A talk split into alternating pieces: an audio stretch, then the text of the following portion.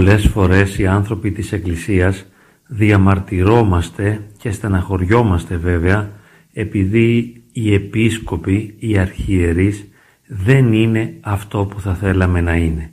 Και αρκετές φορές ούτε οι ιερείς.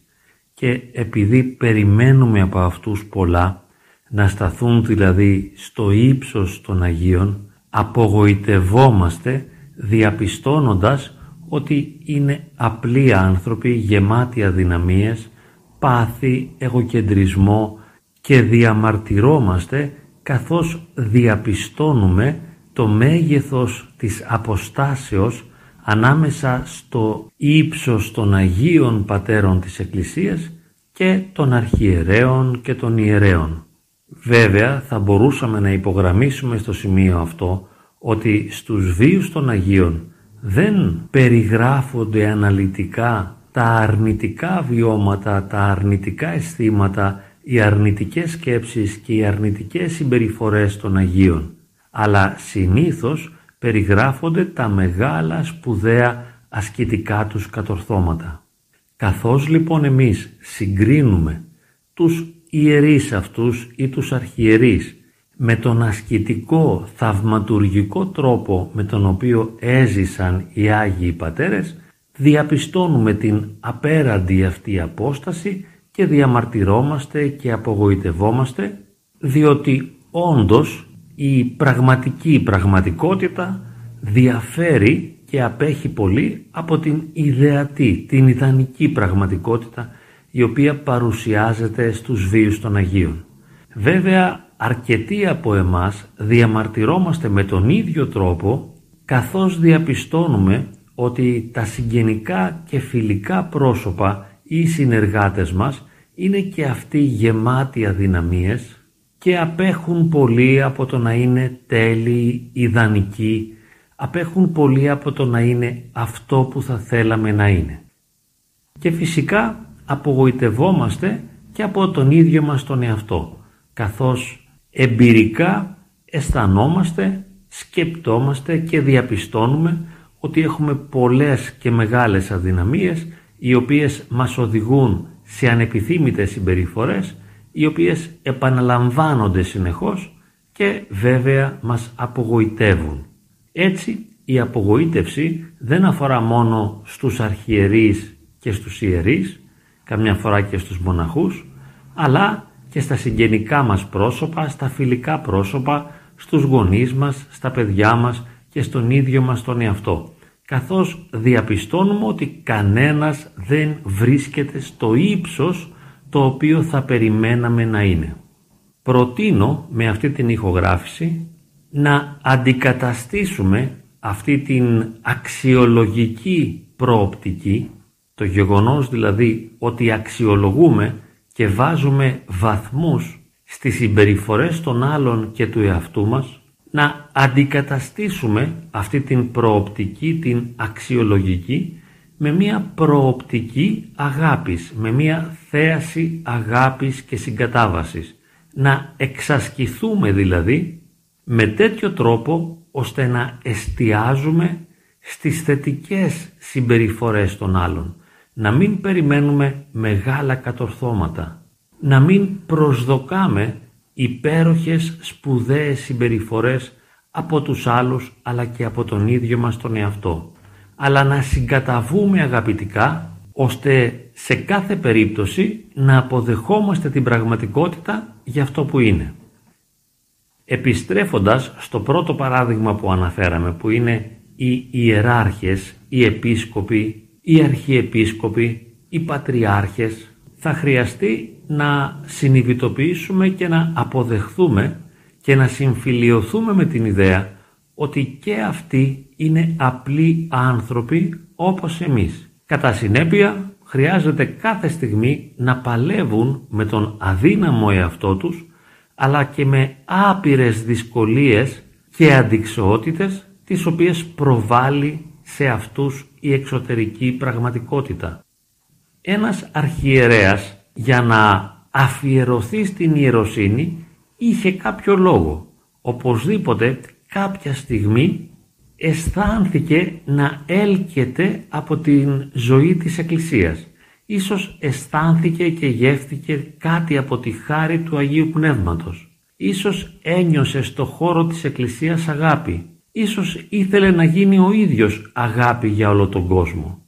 Ίσως βέβαια να τον έσπρωξαν στην επιλογή της ιεροσύνης και άλλοι παράγοντες εγωκεντρικοί. Να ήθελε δηλαδή ένας νέος να αποκτήσει κοινωνικό κύρος αναλαμβάνοντας την ευθύνη της ιεροσύνης. Ίσως είδε κάποιον ιερέα, κάποιον επίσκοπο με τα λαμπερά του ενδύματα και ενθουσιάστηκε και ήθελε και αυτός να τον μιμηθεί. Ίσως ήθελε να γίνει και αυτός σπουδαίος με τα μικρά νεανικά εφηβικά του μάτια και αργότερα εισήλθε στο χώρο του κλήρου. Μπορεί να είχε λοιπόν θετικά, σημαντικά, σπουδαία, άγια κίνητρα, μπορεί τα κίνητρά του να μην ήταν και τόσο θετικά. Όμως σε κάθε περίπτωση όταν κάποιος εισέλθει στις τάξεις του Ιερού Κλήρου και ίσως αργότερα ως άγαμος ιερέας ανέβει στην ιεραρχία και γίνει επίσκοπος, σε όλη αυτή την πορεία της διαδρομής η ψυχή του, η ύπαρξή του, η ζωή του θα έχει περάσει από ένα σωρό δυσκολίες, εσωτερικές και εξωτερικές και θα έχουν γίνει μέσα του άπειρες υπαρξιακές ζυμώσεις και είναι πιθανόν πραγματικά ένας νέος που ξεκίνησε με ένα πνευματικό ενθουσιασμό μετά από 10, 20 ή 30 χρόνια στον επισκοπικό του θρόνο να είναι αποξηραμένος πνευματικά, ίσως σε κάποια περίπτωση να έχει χάσει και την πίστη του, τη ζωντανή πίστη προς το Θεό και να υπηρετεί την Εκκλησία σε θεσμικά ζητήματα. Ίσως και να ασκεί εξουσία, ίσως και να επιβάλλεται, ίσως και να εκμεταλλεύεται. Αλλά δεν είναι σωστό να λησμονήσουμε ότι πρόκειται για έναν απλό άνθρωπο, ο οποίος ναι, έγινε ιερέας και μετά ίσως το επιδίωξε, ίσως άλλοι τον προώθησαν και έγινε επίσκοπος. Αυτό δεν σημαίνει ότι ήταν τέλειος ή ότι τώρα είναι τέλειος. Είναι γεμάτος αδυναμίες. Και πόσοι άραγε από εμάς που έχουμε ξεπεράσει τα 30, 40 ή 50 χρόνια ζωής δεν έχουμε αλλοιωθεί κατά κάποιον τρόπο. Δεν έχουμε προδώσει κάποια ιδανικά. Δεν έχουμε προσαρμοστεί στα αντικειμενικά δεδομένα του κόσμου. Πόσοι από εμάς δεν έχουμε απομακρυνθεί από έναν ιδεατό τρόπο ζωής; Και πόσοι από εμάς δεν θα απογοητευόμασταν αν ως παιδιά οι νέοι μπορούσαμε να παρακολουθήσουμε κατά κάποιον κινηματογραφικό τρόπο την όριμη ηλικία. Εάν δηλαδή ως 16χρονος μπορούσα να δω την ζωή μου στα 40, τα 50 ή τα 60 δεν θα με απογοήτευε ο εαυτός μου. Νομίζω τις περισσότερες φορές ναι, ο εαυτός μας θα μας απογοήτευε. Και μάλιστα αν έχουμε μάθει να απογοητευόμαστε, αν λειτουργούμε με αυτόν τον τρόπο, αν η απογοήτευση ενέχει ένα σημαντικό ρόλο στον τρόπο με τον οποίο ερμηνεύουμε την πραγματικότητα, σίγουρα θα απογοητευτούμε και από τον ίδιο μας τον εαυτό όπως και απογοητευόμαστε από τους άλλους, διότι δεν έχουμε μάθει να εστιάζουμε στη θετικότητα στην ζωή των άλλων, ούτε στη θετικότητα του εαυτού μας. Δεν έχουμε μάθει να αποδεχόμαστε τους άλλους, ούτε και τον εαυτό μας. Δεν έχουμε μάθει να σεβόμαστε και να αγαπάμε τους άλλους, ούτε να σεβόμαστε και να αγαπάμε τον ίδιο μας τον εαυτό.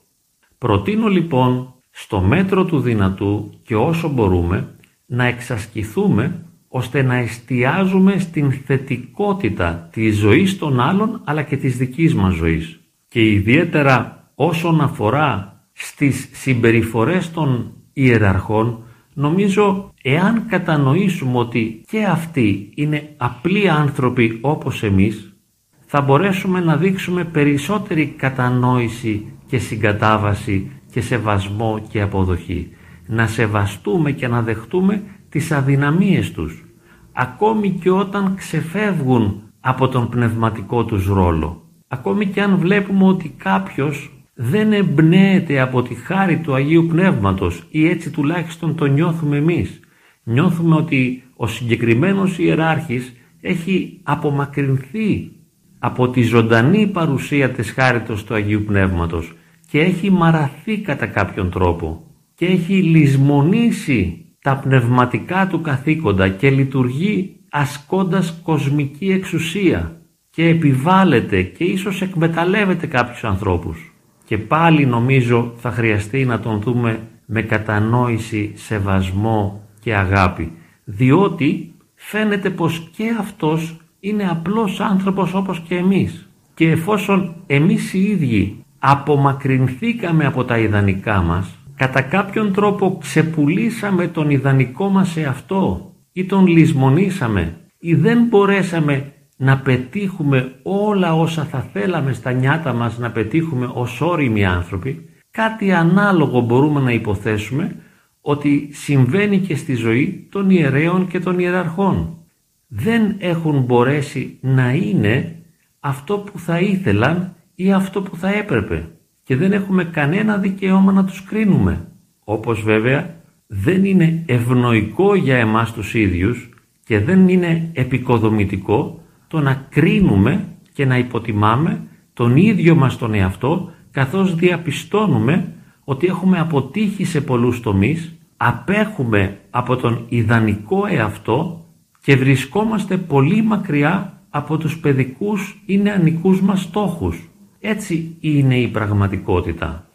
Εάν υιοθετήσουμε μία όριμη και σοφή ερμηνευτική στάση θα μπορέσουμε να αγκαλιάσουμε και τους άλλους και τον εαυτό μας.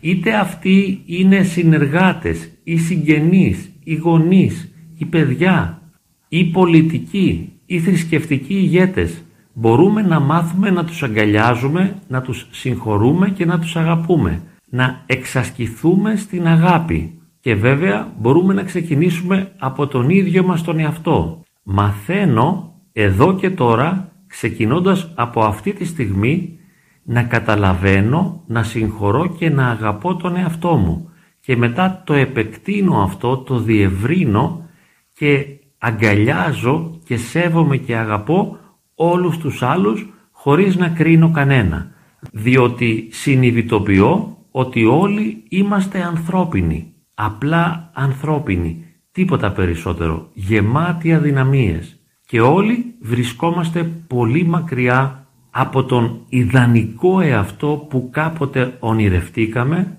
από τον ιδεατό εαυτό στον οποίο θα θέλαμε να έχουμε φτάσει. Συνειδητοποιούμε την ανθρωπινότητά μας καθώς και την ανθρωπινότητα των άλλων ανθρώπων Σεβόμαστε τις δικές μας αδυναμίες και τις αδυναμίες των άλλων και έτσι οικοδομούμε την αγάπη, ζούμε μέσα στην αγάπη και αυτή η αγάπη μας ελευθερώνει από προβλήματα, μπερδέματα και αρνητικές σκέψεις. Γινόμαστε αγάπη για τον ίδιο μας τον εαυτό και για όλο τον κόσμο. Αυτή η αγάπη είναι η αλήθεια μας και θέλουμε μέσα από αυτήν την αγάπη αλήθεια να βλέπουμε και όλους τους άλλους ανθρώπους. Γινόμαστε αγκαλιά για τον εαυτό μας και για όλους τους άλλους.